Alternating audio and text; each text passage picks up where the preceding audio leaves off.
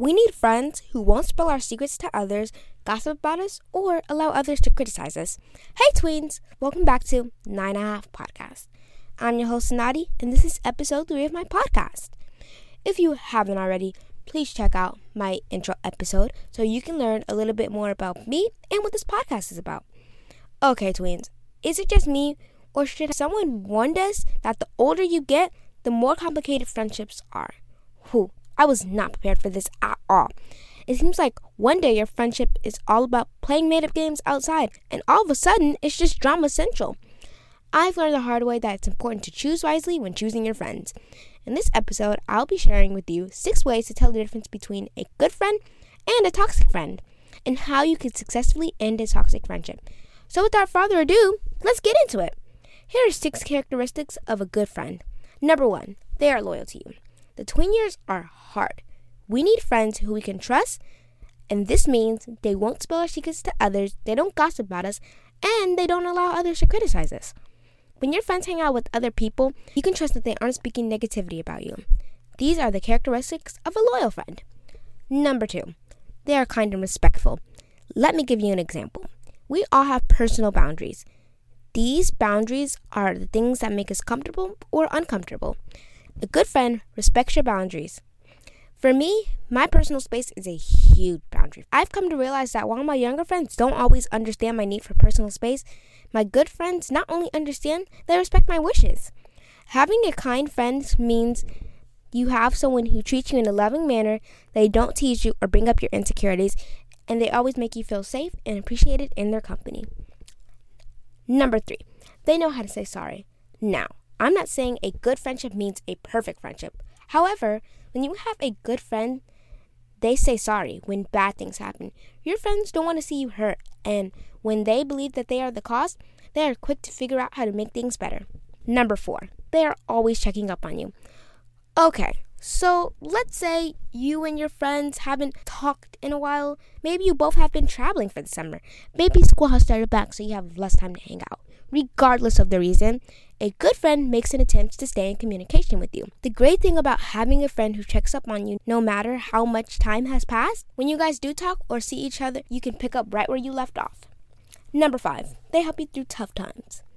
Let's say your family member is not feeling the best, or you've experienced something really bad that hurt you. A good friend does what they can to comfort you through those tough times. This could be a hug, a kind message, or simply asking you how you're doing. When you're going through a difficult time, real friends don't abandon you. And last fact, you always want to hang out with them. This one is pretty self explanatory. You know, you have a good friend when you constantly want to be in their company. You can't wait to get off of school so you can go outside and hang out with them. You always find yourself inviting them to go places or asking if they can come over and chill. If you have someone in your life that you enjoy their company, this is a great friend, someone you should consider keeping in your life. So, now that we've discussed the characteristics of a good friend, let's talk about toxic friendship. These qualities are not easy to spot, so listen closely. Here are six signs of a toxic friend. Number one, it's all about them. Toxic friends are very self absorbed, even when they don't intend to be. If you have a friend that majority of the time they are discussing their issues, their feelings, their mess, this may be headed in the wrong direction. Ask yourself, how often does this person Ask how I'm feeling or what I need. If the answer is not very often, it's time to reconsider your friendship. Number two, they don't respect your boundaries. Remember earlier in this episode, I explained that personal space is a boundary of mine. Toxic friends have no regard for the things that bother you. They constantly talk about topics you've mentioned you're not comfortable with. They joke about things they know will bother you. Toxic friends are constantly putting you in situations where you are uneasy. When you mention it to them, they may attempt to make you feel like you're making a big deal out of nothing. Be careful, people like this. Number three, wherever they are, drama is sure to follow. This one is simple. Toxic friends always come with drama. Every day, it's something new. They are fighting with someone. They are angry, upset all the time. They are always gossiping. It's like they're never happy and they expect you to get involved with their messes. And eventually you begin to feel like your friendship has no real value and you're just being someone they can dump all their issues on. This isn't a healthy friendship. Number four, they rarely apologize. A toxic friend rarely admits that they're wrong. they can hurt your feelings, and instead of apologizing, they will come back around and pretend like nothing ever happened. If they do manage to apologize, it's often not sincere. You don't want to be friends with someone who can't take accountability for their actions. Number five, they belittle you. It's hard being a tween and trying to find your way. It's even harder when friends take advantage of opportunities to make you feel worse about yourself.